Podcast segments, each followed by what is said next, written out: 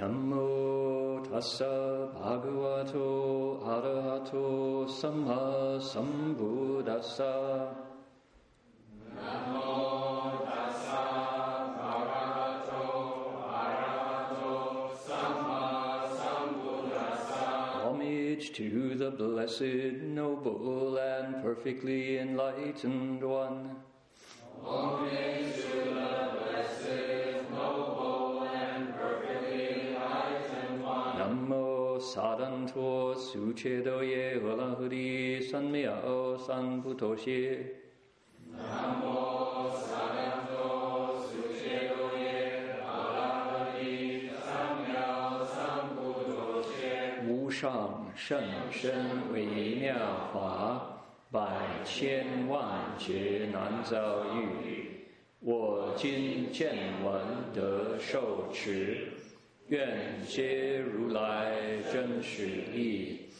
The unsurpassed, deep, profound, subtle, wonderful Dharma in a hundred thousand million eons is difficult to encounter. Now that I have come to receive and hold it within my sight and hearing, I vow to fathom the thus come one's true and actual meaning. 师父上人，各位师兄，大家阿弥陀佛。Venerable Master, Dharma friends, welcome to our sutra lecture tonight. Uh, this is September 29th, and we are here in Berkeley, California. And it will be the full moon in approximately 40 minutes the Aries full moon, which is may or may not be significant. Um, we're going to begin the text, uh, as we always do, by chanting the name of the Buddhas and Bodhisattvas and invoking the Avatamsaka assembly. So please join me and we'll chant that together. Namo Dafan Wan Fo Ayen.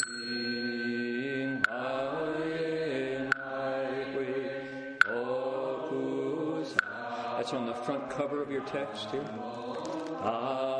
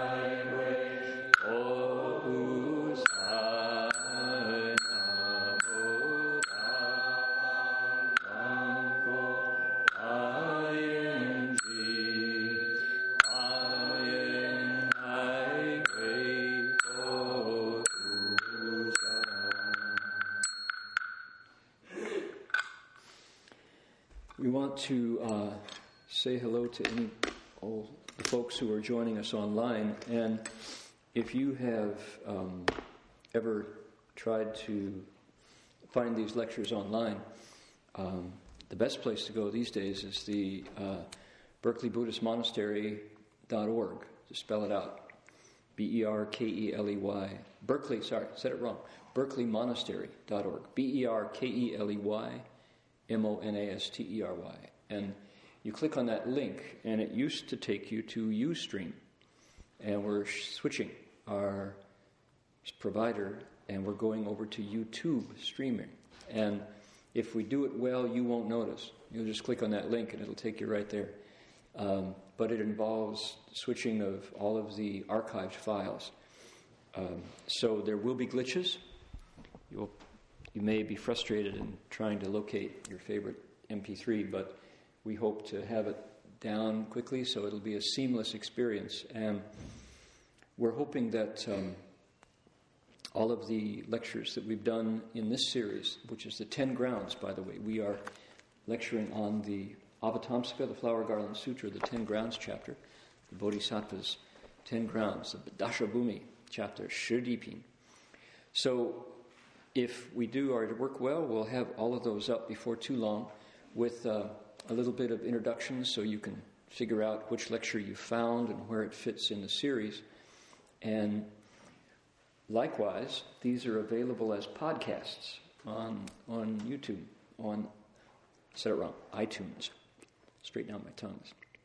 So on iTunes, you can also find these lectures.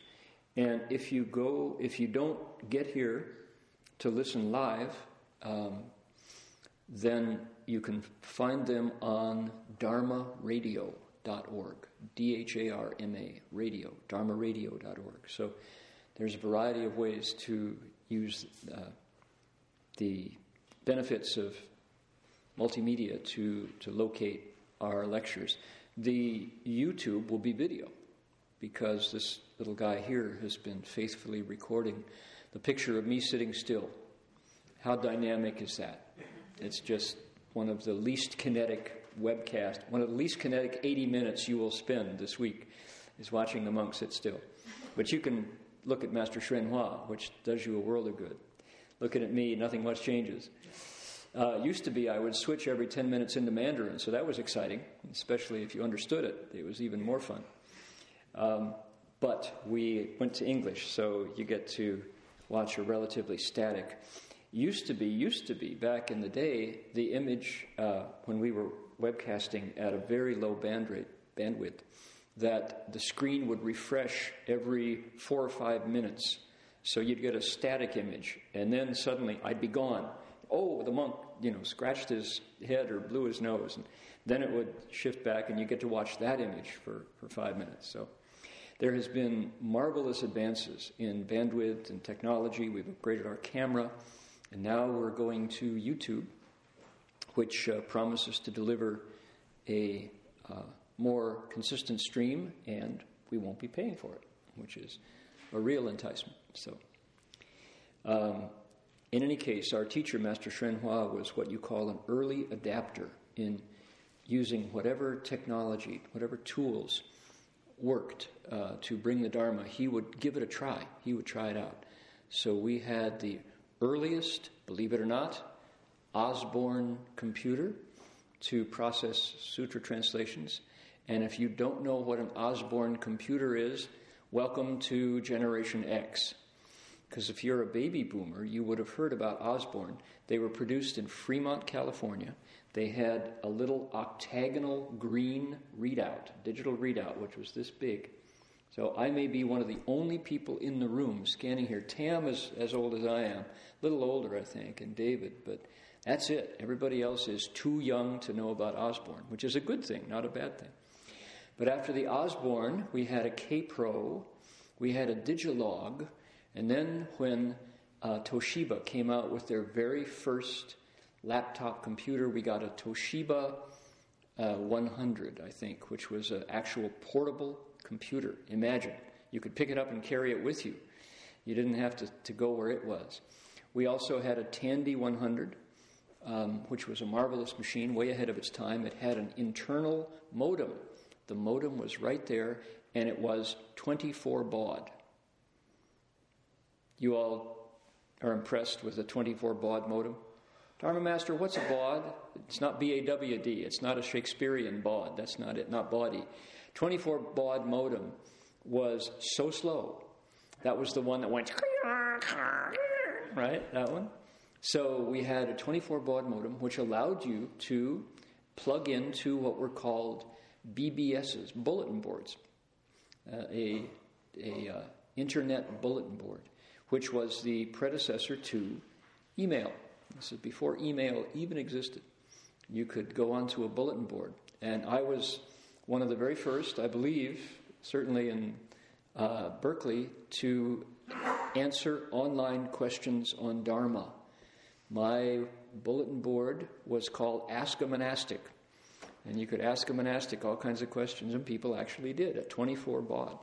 So you could watch the, the screen refresh A, B, C as it slowly, slowly captured those bits and refreshed them. So, anyway, here we are now with our web streaming sutra lecture going on to YouTube tonight for the first time, and we'll maybe uh, do we have the chat function up yet? Uh, we're using YouTube's uh, using YouTube's chat, so people will be able to give us real time feedback on how it's working. So please do that. All right, if you would turn now in your sutra text to page 68 and 69. That's where we'll start tonight.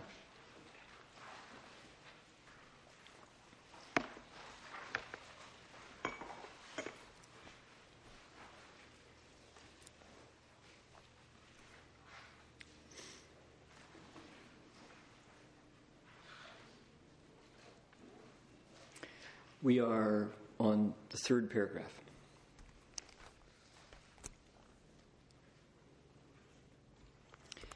We're in the verses, the repetitive verses, and we've determined, correctly or incorrectly, that these were chanted, not read. They were memorized, certainly, and uh, transmitted orally, and chants almost always have a melodic tone to them. So I'll give you a line and, and you give it back to me. 讲求智慧一众生，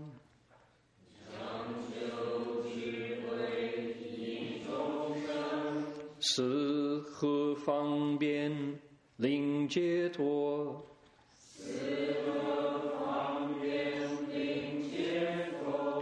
不离如来无碍智。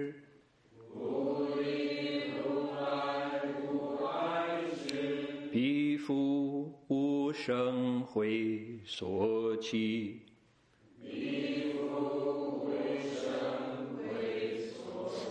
We're going to go down to the next one. Um, we actually lectured that paragraph last time. Here we go. Next one. This is number four down. 心念思会从闻得。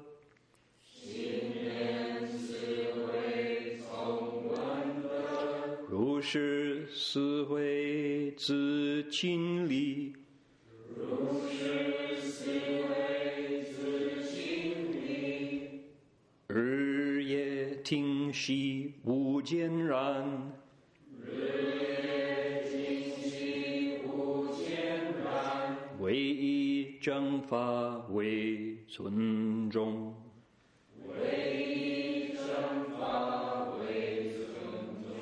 Okay, together with me, let's read 69, the next to the bottom. Here we go. He is mindful that wisdom is obtained from hearing. Making such reflections, he urges himself on, day and night, to hear and practice with no interruption, only taking proper Dharma as worthy and important. To bring you up to speed, we're talking about bodhisattvas, and bodhisattvas are awakened beings. These are humans who are altruistic, they have good hearts, they are kind and selfless. They're the kind of people who help others before they help themselves, and they, for, from their mind, helping others is helping themselves. There's no difference. So this bodhisattva is in training. This is a third ground bodhisattva. A bodhisattva is in the third stage of ten. And he or she is has been watching living beings going through all kinds of unhappiness. And he or she has uh, been reducing the barriers between himself and others. He doesn't stop with his skin now. Oh, it's, you can supply the pronoun. It's he or she. It doesn't matter. This is gender free bodhisattva. And this bodhisattva is very much tuned into others, and he sees how confused they can be. And our sutra took us through his progressive awakening. And he realized that things were moving on. Things were transient. The things of the world, the material things, and also the states of mind, were in flux, constantly moving and changing. And when he noticed also that when we hold on to things, when we grab them, especially the ones we like, and then they go into flux, they move and change, that it's painful, it hurts as things break up, as things go bad, as things age, as they vanish. So he wants to wake people up to that reality, to the, the real nature of all conditioned things, things that are made of components, made of conditions. So he sets himself the challenge of learning how to wake people up to that reality. His answer, he got an answer, which was Buddha Dharma. Dharma is the way. I want people to learn the Dharma because then they won't be quite so stuck when things change. They'll be able to roll with it, they'll be able to take the bumps in the road and uh, adapt and respond and let go as necessary when things change. So that's that's where we are now. Is the Bodhisattva is right, Buddha Dharma, that's what I want. How do I learn it? Who can teach me? I really need to learn the Buddha Dharma. Can somebody please tell me more? Because it's only through learning, he identifies upaya, fang bian fa, expedient methods to teach that he's going to be able to get people to wake up.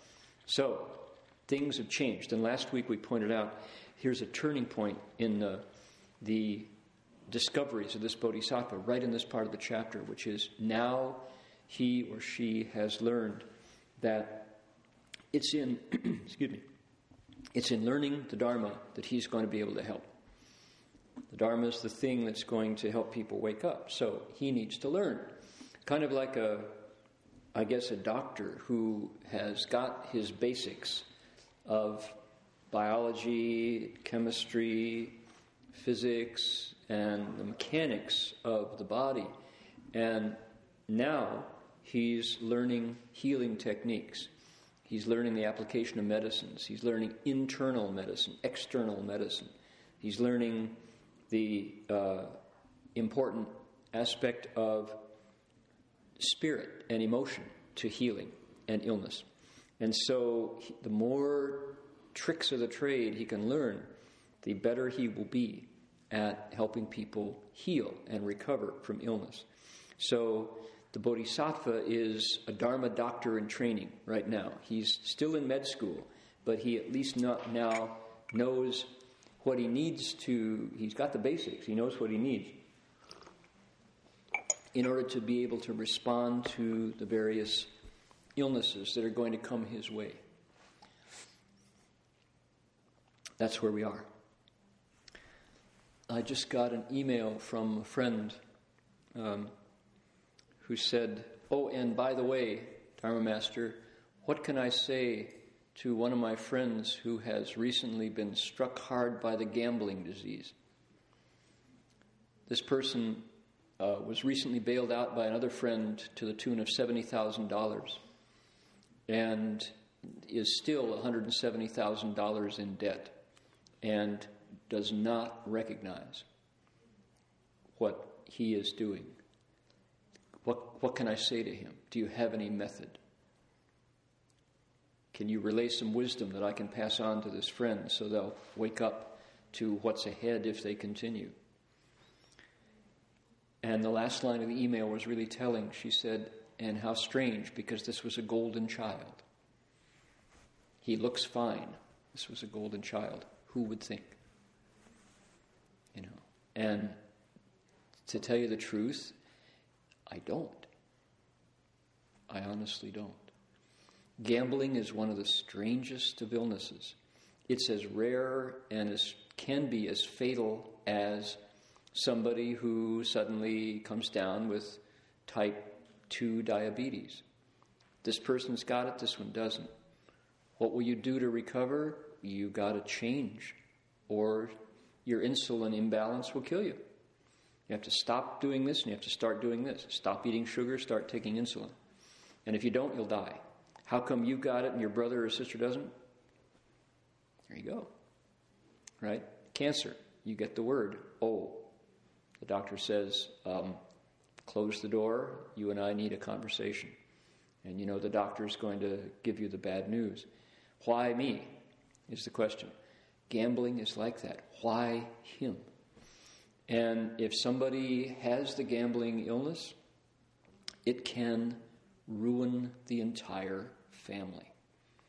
I have, while I sat beside Master Hua when um, people would come to him, and there sometimes I saw this three times, completely different uh, family situations, different countries, and different ages of the gambler. But so and so, they would come in, and, and sometimes it was the parent, sometimes it was a sibling, would come in and say, I want you to tell me what to do about my brother, father, son, uncle, who's got the gambling bug. And it's the, the damage that a gambler can do in your family is legend. They can empty the wealth of the family because the it's it's very much and I'm I'm going off on this here because it's an illness similar to a virus. It just comes and gets this person and they can't stop. And all the while they're gambling, they have this guarantee, this utter faith that this is the one. Right? Luck be a lady tonight. Luck, if you've ever been a lady to begin with, luck be a lady tonight.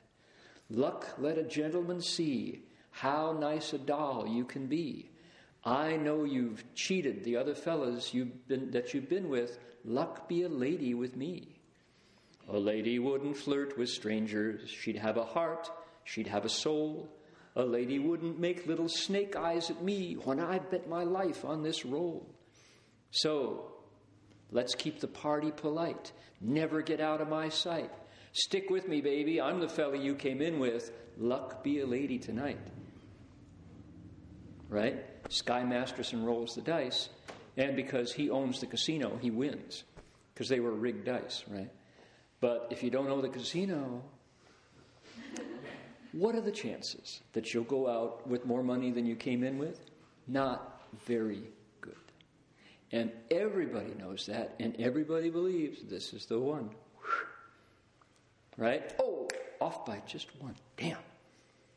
Well, there went my car. Let's see, I can pawn that one. And you go out. Um, one of our fellow monks back at Gold Mountain Monasteries grew up in Las Vegas. I won't tell you who, and I promise I'll get back to the sutra as soon as I tell you the story. It won't be long now. His dad, uh, I, if I, you'll trace it back, and he'll be embarrassed. His dad ran a used car lot on the outskirts of Las Vegas. He was infamous and he was rich. Why was he infamous?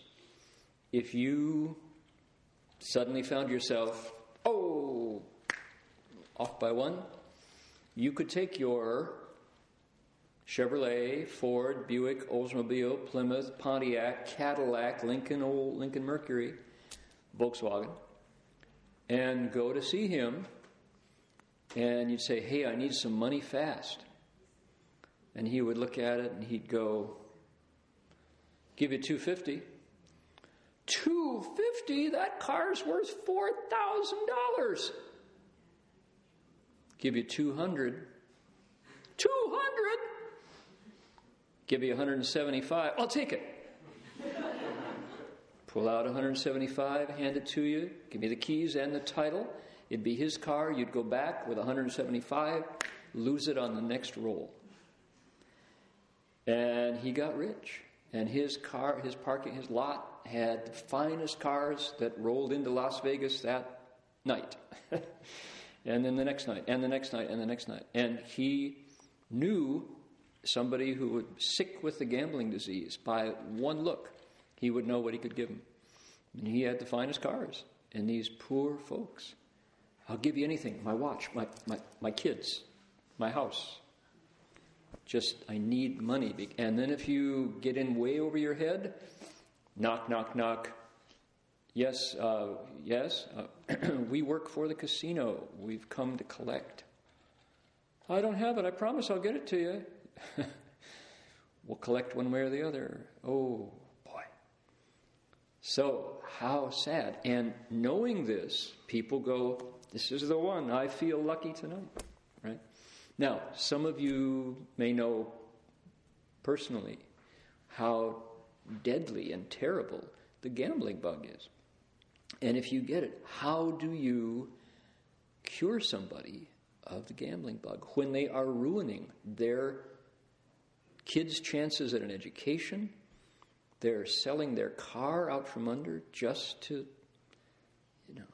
So I watched this go through Gold Mountain Monastery several occasions, and I learned a healthy fear of the gambling bug. When it bites somebody, oh my. Yeah. Folks who leave their kids in the car in the parking lot when they go into the casino, Casino 101, just down below Redwood City, right? Uh, it's further south, isn't it? It's near, near above Palo Alto. You know that one?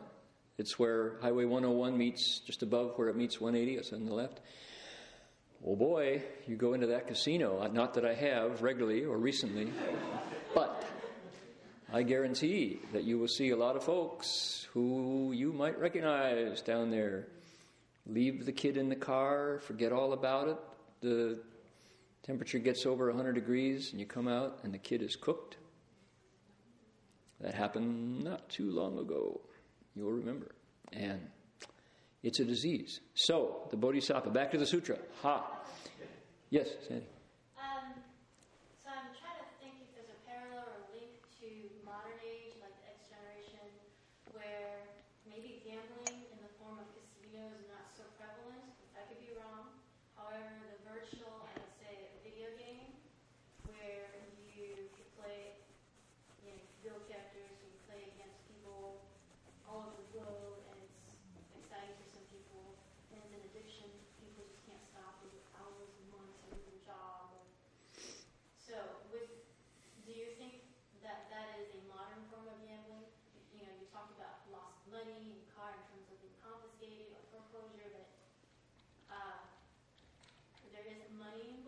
mm.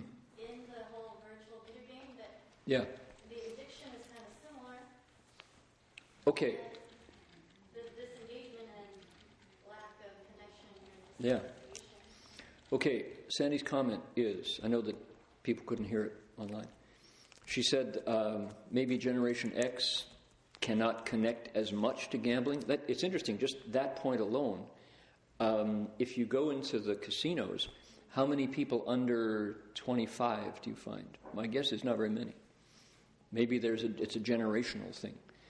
Um, I guarantee you will find lots and lots of baby boomers in the casinos, elderly, white hair women. I, this I know because I was forced to deplane once in Reno, uh, Las Vegas, at the Las Vegas airport. Flying southwest, south, bad weather, the dust storm hit the computer in LA or in Phoenix, and it dropped the whole system. So everybody had to get off the plane. And I spent five hours once in the Las Vegas airport. And as you get off the plane and you come around, there you are in the middle of a casino. Ding, ding, ding, ding, ding, whir, whir, whir. A lucky winner, another lucky winner. And there I was. And it's astounding the banks and banks of the slot machines, the old ladies whose hair is white and who have a heavy duty glove on their right hand and a coffee can in their left hand. And the coffee can is full of quarters. And they take a quarter and put it and pull the slot. The glove is because they pull the slot handle so many times.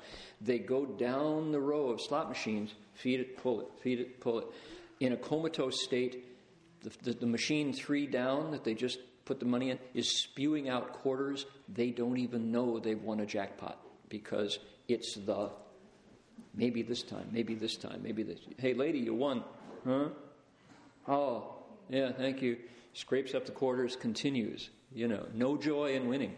It's in the, the whatever the adrenaline. So, Sandy's question was yeah, I, and in those slot machines, I didn't see many young people. So maybe it's a generational thing. It's certainly mysterious. And I have to say, I have not seen any studies on gambling disease.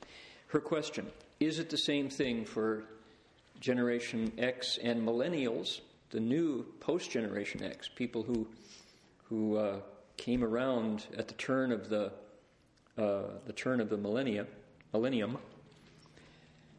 is it the same for them, the same disease that puts them into massively multiplayer video games, where you are playing for hours and hours and hours with people across the planet?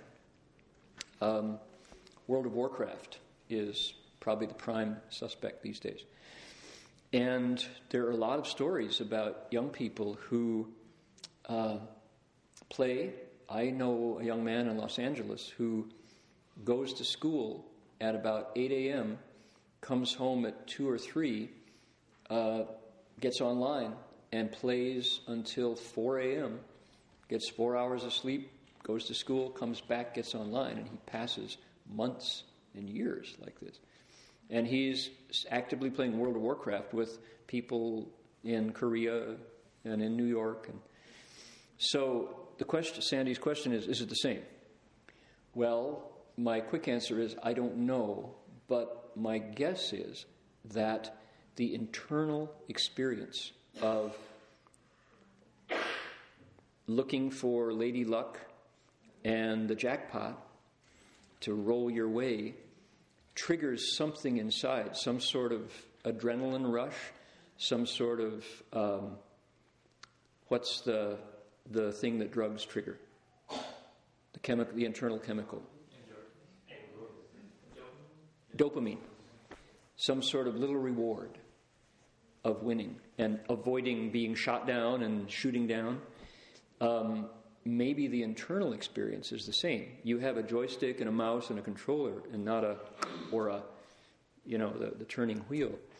But I would be interested to find comparisons to see what is you know what is being triggered in the internal chemistry as you.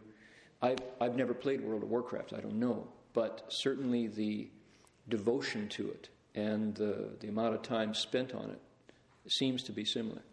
Vince.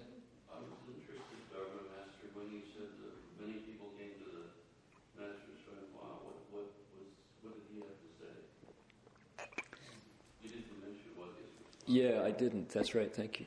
Yeah, Vince said I didn't. Um, I didn't say what Shifu said. What what did Shifu do when people came? I saw three different cases come come through, and his answer was different all three times.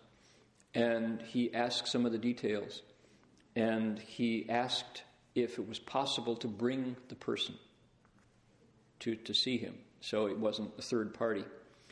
One case, it was in Malaysia, and the person who was doing the gambling, Master Hua said, This is a karmic obstacle. You uh, harmed him in the past, he was saying to the father of the son who was gambling, and he is going to ruin you because you owe it to him. So the sooner the, you know, let's hope he can do it without uh, making the mob angry so he gets beaten on. Um, but you're going to lose it all, he said, because you owe it to him. Now, that's an inconceivable answer because that implies that Shifu saw a past relationship. And personally, I believe he did. But if, if people don't have the reality of this teacher, that will seem like a, a, a miraculous answer, a magical answer. Well, the person who heard that, I watched their reaction, and you could see that that they knew exactly what he was talking about. That this they somehow had a sense they had it coming. So, in other words, the gambling was just a vehicle to bring about the retribution owed to this person. In other words, a long running relationship, one of mutual harm. So that's mysterious, you know, and I can't see that one. In the other case, the one happened at Gold Mountain, and Shifu said, Bring him here, you know, bring this person here, we'll try to straighten him out. And I wasn't there for, this, for the next round, but the person said, We will, we'll bring him here. So I'm assuming that one was savable. Um, the third time, it was um, a, a, case of the gambling was uh, a symptom of, a, of a, another problem with a relationship. It was a husband and a wife, and the the husband was out to to punish. So that it seems like that karma was being created on the spot. It wasn't a, a debt from the past. So in each case, it was it was different. And in that third case, Master Hua um, took the couple into a uh, into a conversation to, to see if he to try to work it out, other than in a way that was going to empty their bank account. You know, so it was an emotional crisis that was being resolved. You know, the guy was out to spend the money to punish the wife. Um, in every case, it was a man who was doing the gambling, not a woman. And that's interesting too.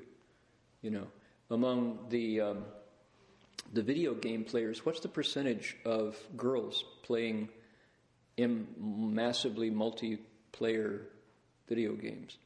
I understand that women are catching up, but at, at the start it was pretty much all a guy thing. Girls are catching up, yeah.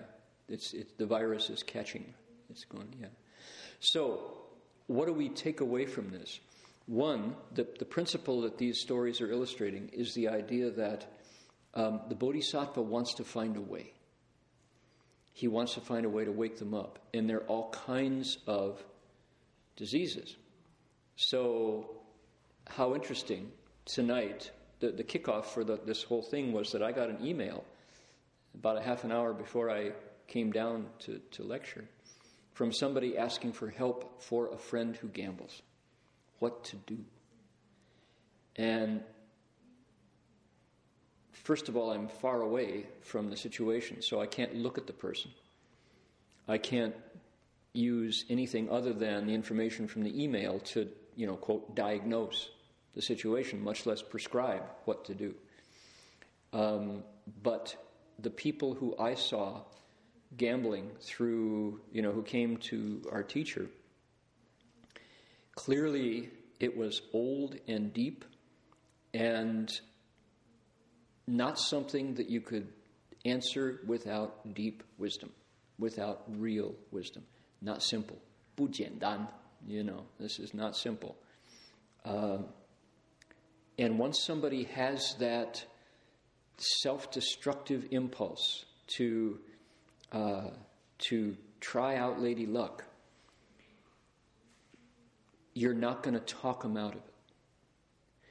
Here's what you would think you would think you could play on the emotions and say, hey, don't you realize what you're doing to your son's education, to your wife's uh, happiness, to the possibility of a vacation next year? You're gambling your vacation money. You know, weren't you going to build an addition onto your house and invite mom? Well, you're not going to get mom to your house because you're losing your money that's going to, you know, build the addition, pay for the the remodeling. That's not the avenue. Logic, an appeal to emotion, appeal to logic, is impervious because there's that sense of that seems like a little window opens and luck whispers its poisonous chant into your ear. You know, I could bring you fortune, I could bring you money, you could be a winner. And the chance to be a winner somehow trumps, wins over logic, emotion, reason, common sense. And you try to say, hey, don't you know that the house always wins? You know, don't you know the odds are stacked against you? Yeah, but that's, you know, just give me a second. This is the one. This is the lucky throw. So, anyway, it's a tough one it's a, it gets a grip on your soul, and that sense of that little voice in there saying, you know. Now, I will say one more thing. Um, once during the Wu Shi Yin, or the 50 skandha demons of the Shurangama, once during those lectures, uh, our teacher mentioned that gambling is a gui. It's a ghost. Just like uh, he described alcohol addiction, uh, drug addiction, it's a it's a gui, and it can get a hold of you. So it's a kind of possession, because why? It defies logic and reason and emotion. You can't think your way, you can't reason your way out of a, a grip on a ghost. So the um, I remember once in uh, Liu Gui in Taiwan, uh, one of our lay families came to me and said, Dharma Master, Dharma Master, please help. My son, my precious Baobei, Erzi, my precious son, uh, won't stop playing games on the computer. And it's to the point where if I go and say, hey, it's time for dinner, stop playing with the computer, he'll turn to me and go, get away from me. And our son has never behaved like that. It seems like he's possessed. What do we do? Zamaban, Zamaban. You know? And how funny that a, a well raised, well trained, intelligent young child can turn into a some sort of a raging creature, you know? Who ordinarily would never sass back to his parents, but when you tell him to stop downloading or, you know, to drop that joystick, he doesn't want to do it. And zamaban zamaban what, what do I do? You know, my answer at the time was, what about the army? Can you enlist him? The only problem is in the army, if you're smart, they'll put you immediately on a computer so that, you know, communications, you know, or war games or something, you know. You keep track of the supplies, and, you know, oh, yeah, you know. Mm.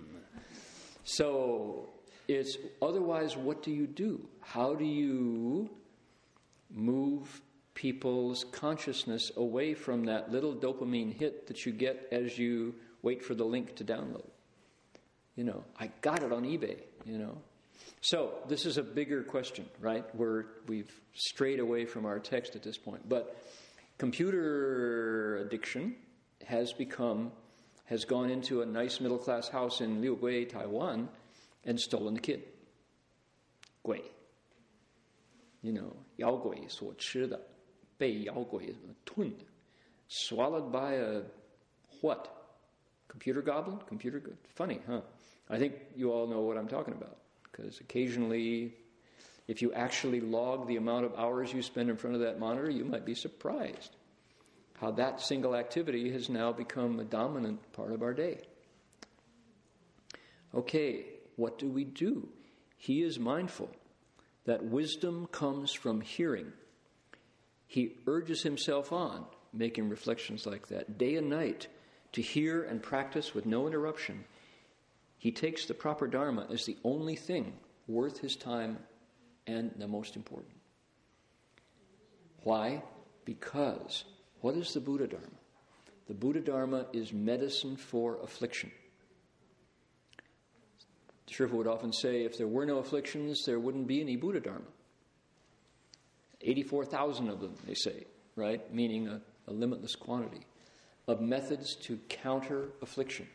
If our minds were uncovered to begin with, and if our six senses were functioning without warp or filters, why go through this whole process of cultivation? Why bow? Why chant? Why memorize? Why accord with precepts? Well, Confucius, at age 70, didn't have to follow the precepts because every single thing he did, thought, and said accorded with the Dharma without straying from it. At that point, Confucius, every move was a Dharma move. But that was age 70, after a lifetime of practice. So, if we didn't have afflictions, if we didn't go wrong, we wouldn't need to straighten back out, right? Sixth Patriarch says The mind made straight, why toil with the precepts? He said. So, if only, right? If only our minds were straight. So that's why the Dharma is there. And what that says is the Dharma is strong enough to straighten us out. Okay? What would, if you, let me say, we interview the Buddha, you know, world honored one, what's the strongest thing in the world? World honored one says, desire. Specifically, sexual desire, but he would give you five. He said if there was anything else in the world like it, nobody would ever, ever wake up. Desire is the strongest thing. We will kill for desire. We will kill ourselves for desire. We pursue those things wealth, sex, fame, food, and sleep with passion, not compassion, passion. And it's strong. And where does it come from? From a thought, from where? My mind rises, I pursue it, I go after it, I will throw away my life in order to get what appears to my mind as the current cool thing that I want. It may have a face, it may be a vehicle, it may be wealth, it might just be food, right? So that's what we'll pursue. What can, let's say, what is stronger than the desire? Buddha Dharma, which is a mold, a method, something that holds body, mouth, and mind in the shape of a sage, an arhat, a bodhisattva, a Buddha. And if we put our warped, misguided habit, desire habit, into that mold of the Dharma, xie becomes zheng. What was crooked and out of shape gets reshaped into a proper, lasting form. How interesting. So, you might say the only thing stronger than desire is the Buddha Dharma. 84,000 shapes that you put the protoplasm of body, mouth, and mind into, and it gets a gets straightened out, gets a proper shape. All right? How interesting, right? So, only taking wei yi zheng fa, wei zun zhong, he only takes the proper Dharma as the thing that he reveres because he knows that if he can do that, he'll straighten out. He'll get there. The difference between xie, xie is tilted, crooked. Drum. Some activities give you immediate reward. Shooting free throws. Right? Got the basketball? Now, this may be a culturally specific referent, right? If you haven't played basketball, this won't make sense, all right? So, bonk, bonk, standing at the line. You're 10 feet. How far is the three throw from the, from the hoop? Bonk, bonk. Line up. Right? The ball arcs. Here's that metal hoop waiting. Choo! Nothing but net. Yes! You know? And if you're playing, we used to play pig and horse. First one, you know, first one to miss the shot gets a P. If you miss the second shot, you get an I. Miss the third shot, you get a G, and I win. Pig, right? And you have to duplicate my shot. You all know what I'm talking about, don't you? Summers. Okay, good. So yeah, and you get, and as soon as the ball goes through the hoop, you know how many seconds does it take to go through the air? Boom, you win. Okay, you get the reward, right? So how do you get the ball in the hoop? It's got to be zheng.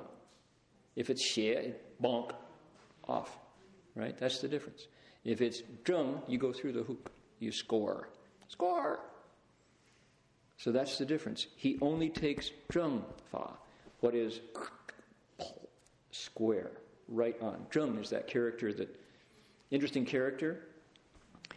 Uh, if you look at third line up, wei yi zheng fa, there it is. That's the fourth line of the next to last stanza. Zheng. If you, when, uh, when we're counting things in, in America and you're counting large numbers, you go like this. You go one, two, three, four, horizontal, not axial, right? Crooked, slanted line. So straight line, straight line, straight line, straight line, slanted line.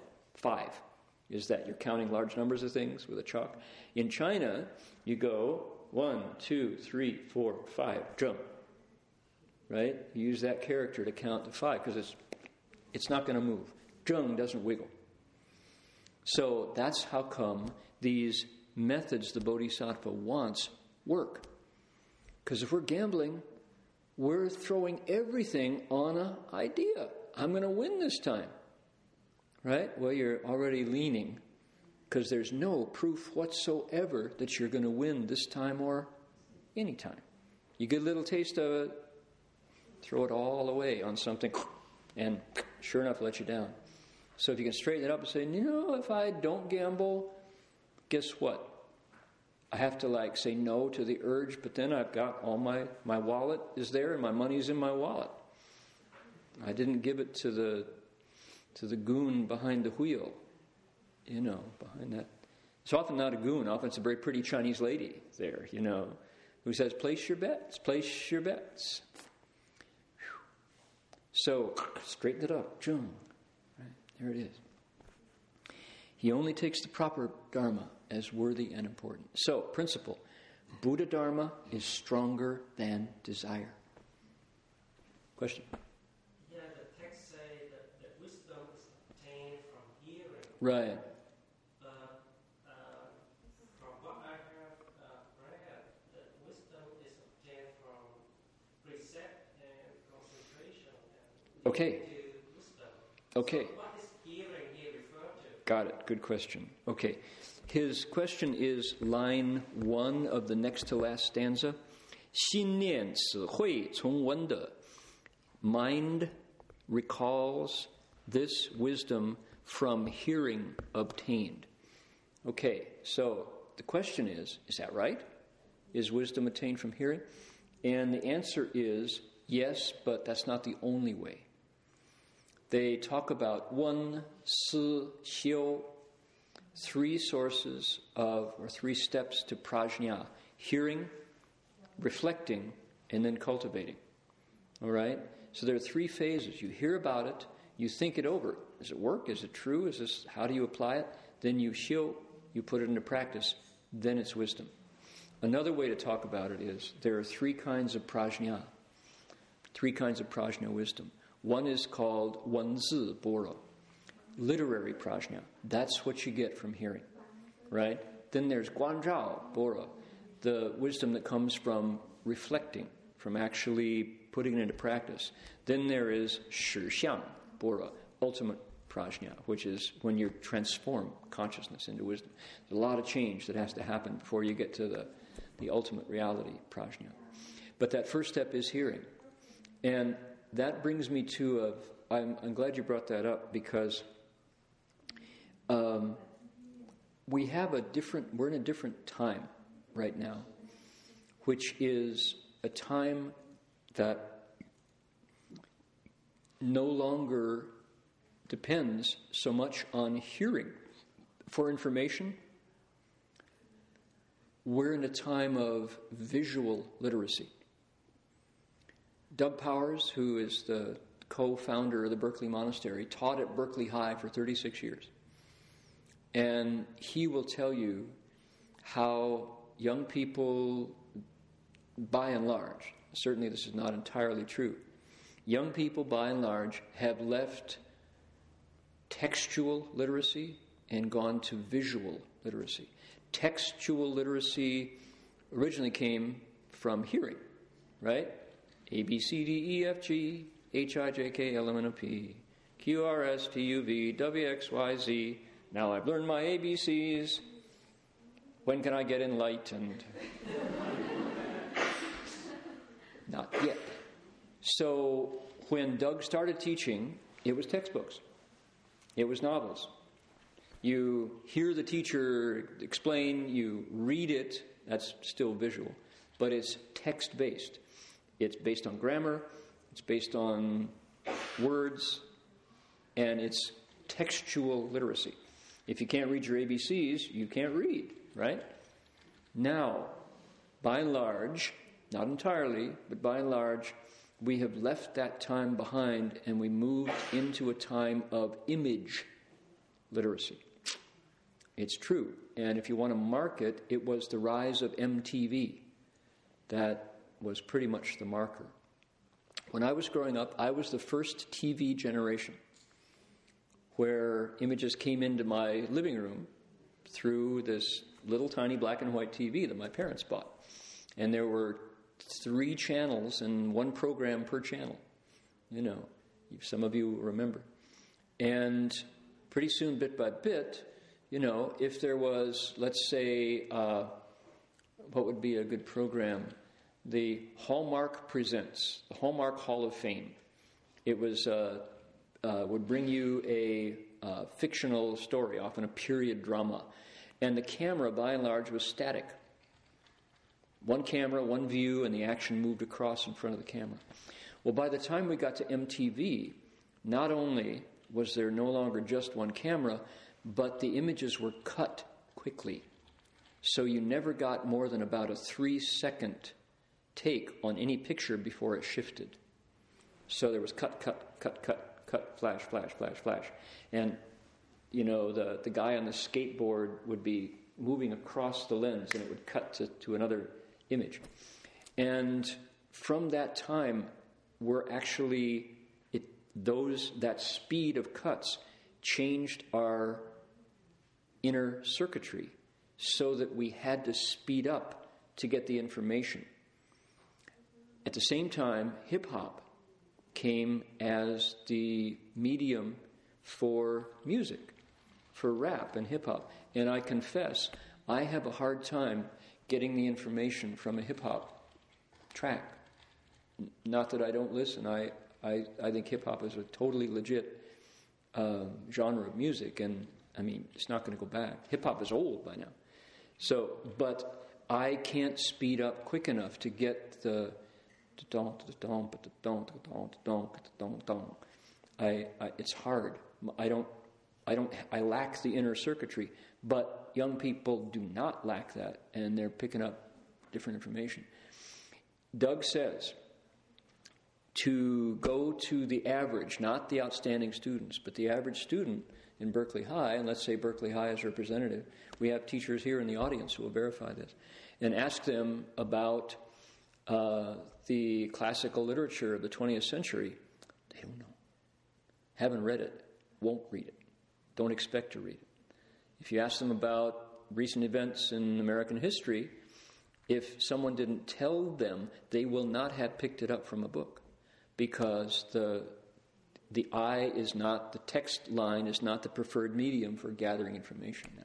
So, why am I saying this? 从文的 we have now moved into a time of visual image literacy.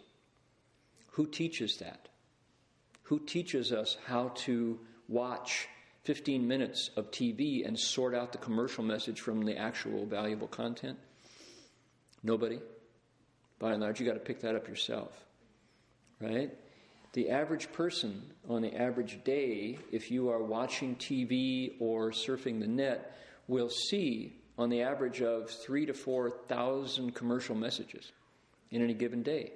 I mean, go on to the average. If you go on to, let me say, Sina.com, Sina, the Chinese news website, Sina.com, the flashing images coming at your eye are overwhelming. I can't get information from Sina.net or Shijie Ribao, you know, World Journal there's just entirely too much stuff competing for my eyeballs. And those are commercially driven images. Images that hope that you will, based on that information, reach for your plastic and type in your number. They want to bring you with that click to their commercial website. Who is telling us which one is actually carrying information for you and which one hopes to move you to pay, give them money? Schools? Do you go to school to learn visual literacy? No.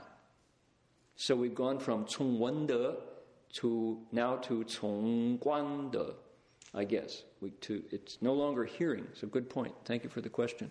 It's now you're on your own in an ocean of visual stimulus, stimuli. And some we should, there should be a class about fifth grade or sixth grade saying visual literacy 101 you know, visual literacy 1A, you need to know that that is a commercial message. Don't be fooled by it. This actually is a picture that carries content that you can benefit from. We don't have classes in visual literacy. Right? So, how interesting. And you could spin that off if you wanted to. If, if, this, if you want this for your MA thesis, give me a credit, okay? Acknowledgments. Thank you, Reverend Hung Sher, for bringing this topic to mind. Never mind. So, how interesting. Chinese characters are not based on ABC, they have always been a visual literacy medium. So maybe the Chinese will have people who grew up reading Hanzi, Chinese characters, kanji, will have an advantage as we move into the visual literacy age because they've always been picking it up from. They had to be sensitive to read Zheng from Xie, you know, maybe. So there are essays on Chinese characters as image, you know, as purveyors of visual image value, as opposed to ABC, which you have to, you only have 26 to go with, right? 26 letter. So, anyway, interesting concept. So, he is mindful that wisdom used to be obtained from hearing, now you have to combine hearing and seeing to get the wisdom. Making such reflections, she urges herself on day and night to hear and practice without interruption, only taking what is proper and principled as worthy and important. Why? Why is proper Dharma, Zhengfa, as worthy and important? My answer to that question is because this Dharma is Zheng because it comes from the nature. These Dharma methods pre exist my body and my consciousness. They're there in the awakened nature already. And if you do these things, you will too become a bodhisattva. If you do these things, you too will become an arhat. If you do these things, you too will become a sage. If you do these things, you too, no matter what body you're currently wearing, will become a Buddha. Why? Because these are Buddha dharmas. These are bodhisattva dharmas. These forms, these holders, containers, are what Buddhas do. They're stronger than desire. They're stronger than my ego. They're stronger than my thoughts. But through my thoughts, I access them. I, I access them. I get to them through my thoughts. And it takes somebody who you trust telling you this before you will pick it up and try it out, unless you have extraordinary good roots, wholesome connection with the Dharma. So, yes, it is Cong Wen from hearing, but it's not just hearing a, a random voice. It's hearing the voice of somebody who you credit as having virtue and character. Somebody you trust, right? People, um, I when, I, when we went down last, uh, this is Saturday, Thursday before this Thursday, to LA to, to meet uh, with uh, Helen, whose husband Wesley, as I mentioned, has passed away. And we were met at the airport by a disciple who had Master Hsuanhua's uh, uh, Pu Xian Heng Yen Pin lectures on the car, the car stereo, on a tape. And as we drove away from the roaring jet engines at the Burbank airport, there was Master Hsuanhua's voice coming out of, you know, loudly in this, this excellent stereo system. 那么为什么不要正呢？因为正是四象心。And it's like, wow, there is Shifu in the car, you know, in LA. Like, and it was so clear. It, had, it was a really good stereo, you know. And here was Shifu. I kind of jumped because here's Shifu in my ear, you know. Like, I know that voice, you know. you better do what he says, you know, because why? He knows what he's talking about. Like, uh, wow. When you hear a voice that has virtue behind it, you go, that's a good idea. You know, I'll do that.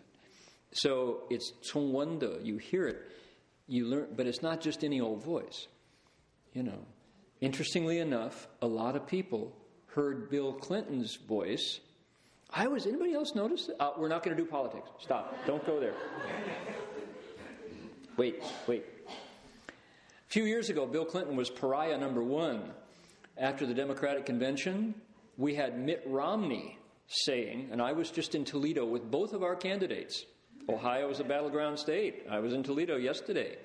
And, uh, you know, and here was everybody go, Romney going, well, you know, it really helps to have some people introduce you. Bill Clinton is one of those people.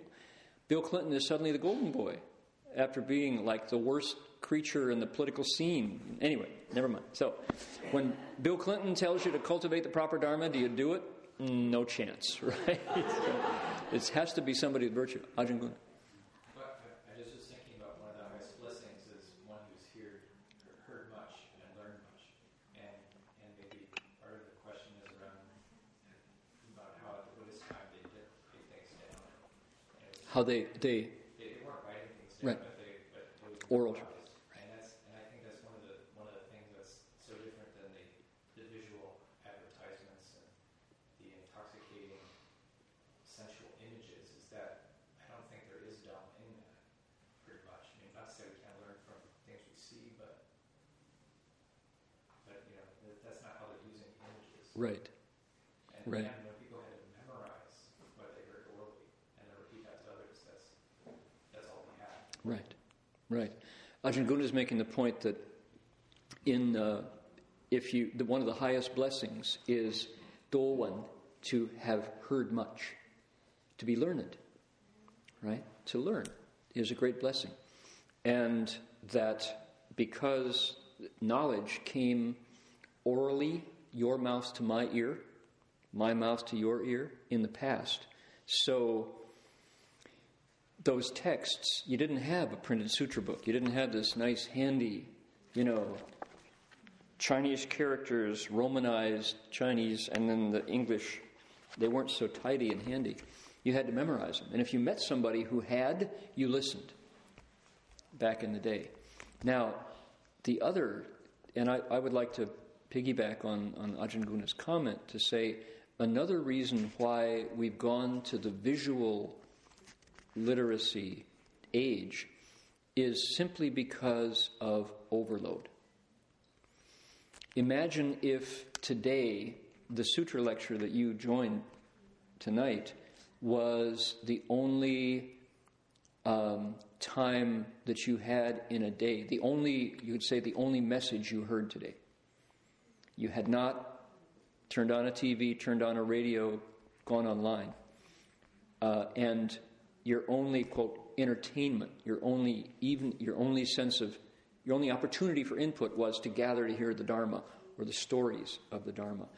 It would make a bigger imprint on your consciousness than we can now, where we're bombarded with jingles and music and messages and uh, spam phone calls getting you out to, to vote, right? Robocalls. So, in the day when before electronic media, before you could plug in some talking box, somebody telling you something, chances are you were going to retain it longer. You just didn't have as much stuff in your ear. So, we are now in this age when we have to listen carefully, right? Which of these images is there to entice me? I remember one of the most blatant uh, examples of that was back, remember? Boy, how old are we? When was the last time you saw a cigarette being sold on a billboard? Almost forgotten, huh? Guarantee there were days when, if you crossed the, the, Golden, the uh, Bay Bridge heading into San Francisco, of those billboards that are lined both sides of, of Highway 101 going across? Um, no, it's, it's 80, right? That almost half of them would be cigarettes, cigarette ads. And they would say, Salem takes you away. And here would be a couple on a beautiful romantic beach. The sun is setting, the tide is coming in, the palm trees are there, and they're walking hand in hand along the beach, and Salem takes you away. You know, never mind, it's.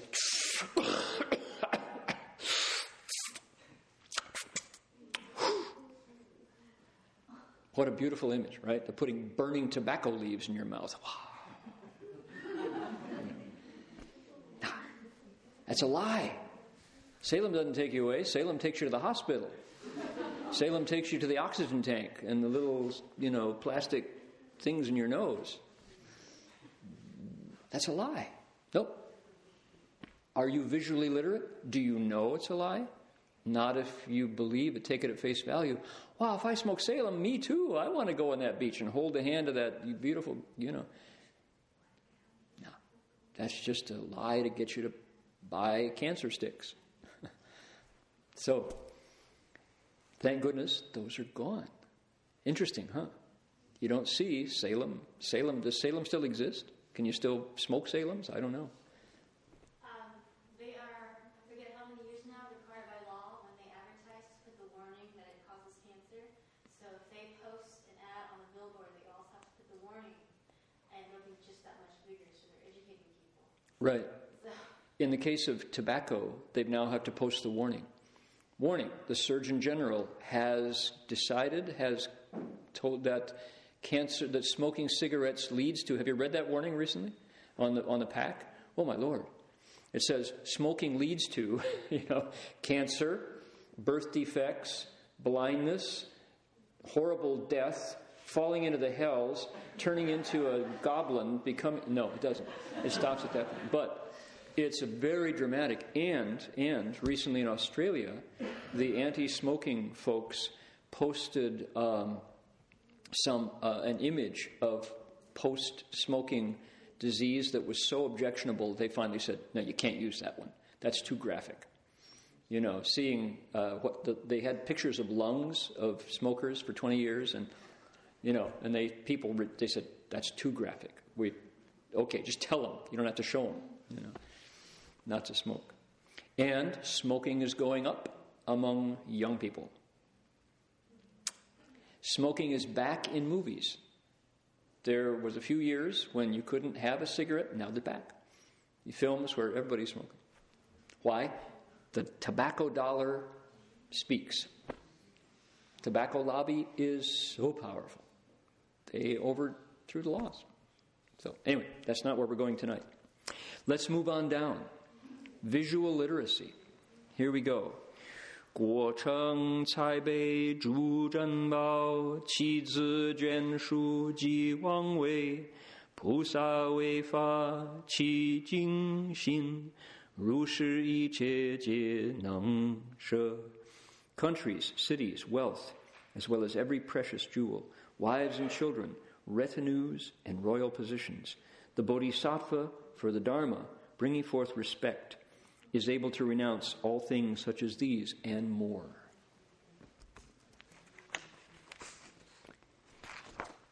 Turn over the page, please. One more. Tomu arbi shu ya chi shou zu gu sui xin xue rou ci dang jie shi wei wei nan Dan yi wan fa wei he nan. Heads, eyes, ears, and nose, tongue, as well as teeth, hands and feet, marrow, heart, flesh and blood. He does not find it hard to renounce all things such as these. He counts as most rare only the chance to hear the Dharma. These two paragraphs go together, that's why I read them together.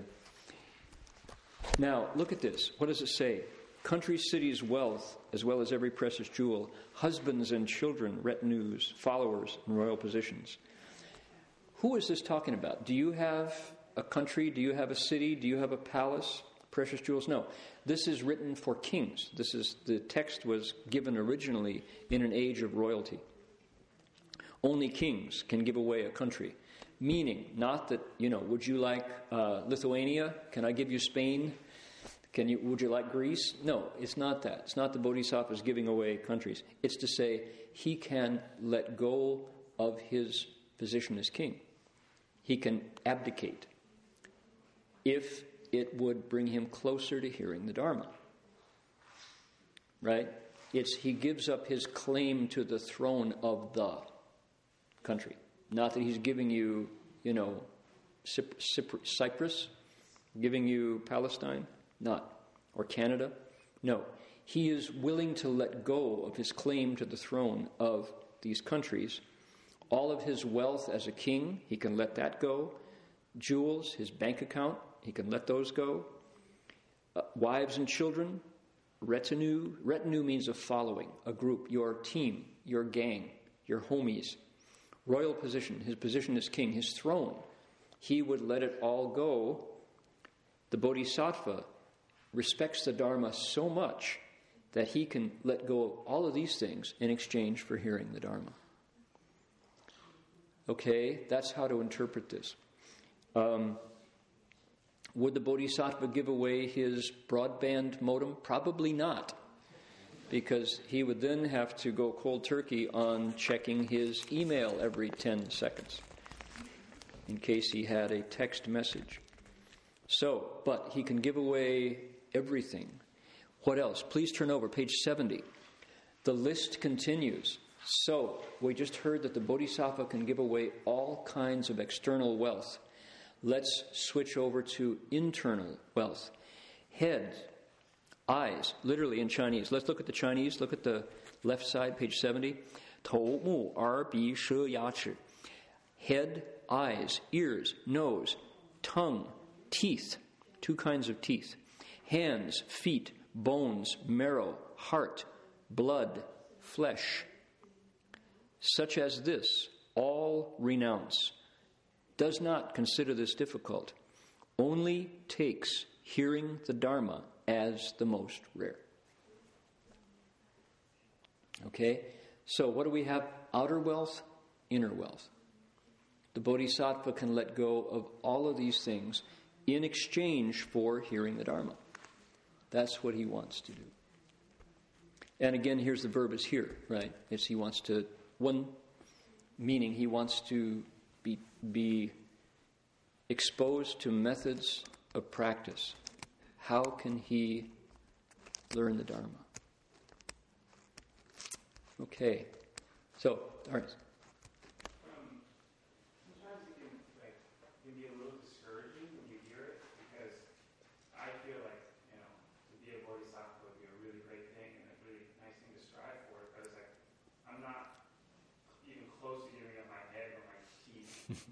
You can't give up your teeth. I need my teeth, you know, so it just seems sometimes a little like, hmm, you know, that's, that seems far away. Yeah. Yeah. Okay, Darius's point is uh, he's interested in hearing the Dharma too, but if you apply this literally, he is not about to give up his head or his teeth for the Dharma. So it's kind of discouraging. It's like, gee, I guess I'm not a bodhisattva. Well, here's my way of approaching that. Um, we lectured recently on the Ten Practices chapter, and oh my goodness, the standards of the Bodhisattva and the Ten Practices were so high. He's so lofty. And what these two, uh, what this section is talking about is the Bodhisattva's priorities. Right? Here's his priorities. What's what is well, what is valuable? Not the stuff that I consider valuable. He says the Dharma is most valuable. The way I look at it is this is setting the bar high because here's the paradigm of the bodhisattva. Here's the standard, lofty bodhisattva. And the point is measure yourself, take a look. And yeah, I'm not there yet, but what can I do? Well, here's mom. Mom gives up her beauty to nurse her kid. Mom gives up her sleep to to help the kid at night when he cries, when she cries. Mom will give up food if the kid's hungry, right? She will give up her reputation to go quiet the kid who's screaming in the airport waiting room, boarding lounge, right? She doesn't, that's her kid. She's going to go and yeah, this is my kid. You know, everybody's looking at her. She doesn't care. She, the kid's crying. You know, so mom will give up reputation, beauty, the things that before put her in front of the mirror for hours. You know, right? Making up. She no, forget that. I, I'm raising a kid now. So her priorities changed. All right? What is dad? Dad was a free spirit. Dad had dreams. What does dad do? Lets it go for the job. Why? Man, I got people who are waiting for me, who count on me, you know. So when you put it that way, it's like this is abstract. This is the, the pure bodhisattva's uh, qualities. Yeah, if I look at it in the abstract philosophically, it's pretty far away, right? If you take it as suddenly something changed, I had a family now, I had kids now, and you go, oh yeah. So our bodhisattva, um, Darius, if you had been here every week, you would have seen the bodhisattva's progression step by step through this awareness, right? So, so that's okay. That's all right. I know you're busy. On, you work hard during the week, and Saturday night is the night that you decompress. I'm right there. However, what we have seen step by step is this bodhisattva. First of all, as I when I, you know, gave the preamble, the bodhisattva started by in the, the chapter he saw through things change. Wait, you know, a week, and this is going to be a wilted, desiccated thing. Now it's very beautiful. He sees everything that way. He recognizes how things made of conditions fall apart he wakes up to that. And he learns this balance in the midst of that because he's not attached anymore. But then the next thing is he sees everybody he cares about totally attached. The stuff breaks up all the same, they suffer. So he's very much in the position of the mom wanting to get the kid to stop crying or the dad taking responsibility for their lives. Bit by bit, he has come to that place where it's not far away, it's just the next step. Right? And so I, you know, that's how I approach it. It's like for him, progressively, it's just one more step. And it goes, yeah, no doubt. I'm you kidding me? Of course. And so he's got to find a way. He's the doctor who's seeing people dropping dead on all sides, and he says, Man, what do I what medicine is going to work? So it's not, not that far away. Okay, we are at the point where the in the now these are the rep- repetitive verses in the text in the prose every one of these 10 grounds and the 10 practices before it and the 10 transferences before that all have a little story in them this, in the third ground, the bodhisattva gets challenged. Okay, you want to hear the Dharma? All right, jump into the pit of fire. I'll give you the Dharma. How does he respond? That's our next section. And next week, we'll, we'll take the bodhisattva through his test. These bodhisattvas in formation get a test every time. All right, you mean it? You really mean it? Okay, we'll see if you mean it. Throw your body into the pit of fire. What does he say? That's a preview of coming attractions. Don't miss it next week. Otherwise, you won't know how it comes out. So, that's where we'll continue at this time next week.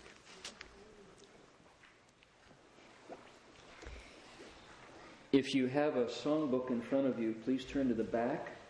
If you have our chanting sheet in front of you, please turn to the dedication of merit. Question, okay, Emily. Why will there never be peace? why will there never be peace on earth? Mm, at this point, I can be the Chan master and go, hmm. right? That's if you're a Chan master, you get good at that. Hmm. Okay? Hmm. As soon as there's peace in your heart, there'll be peace on earth. Hmm.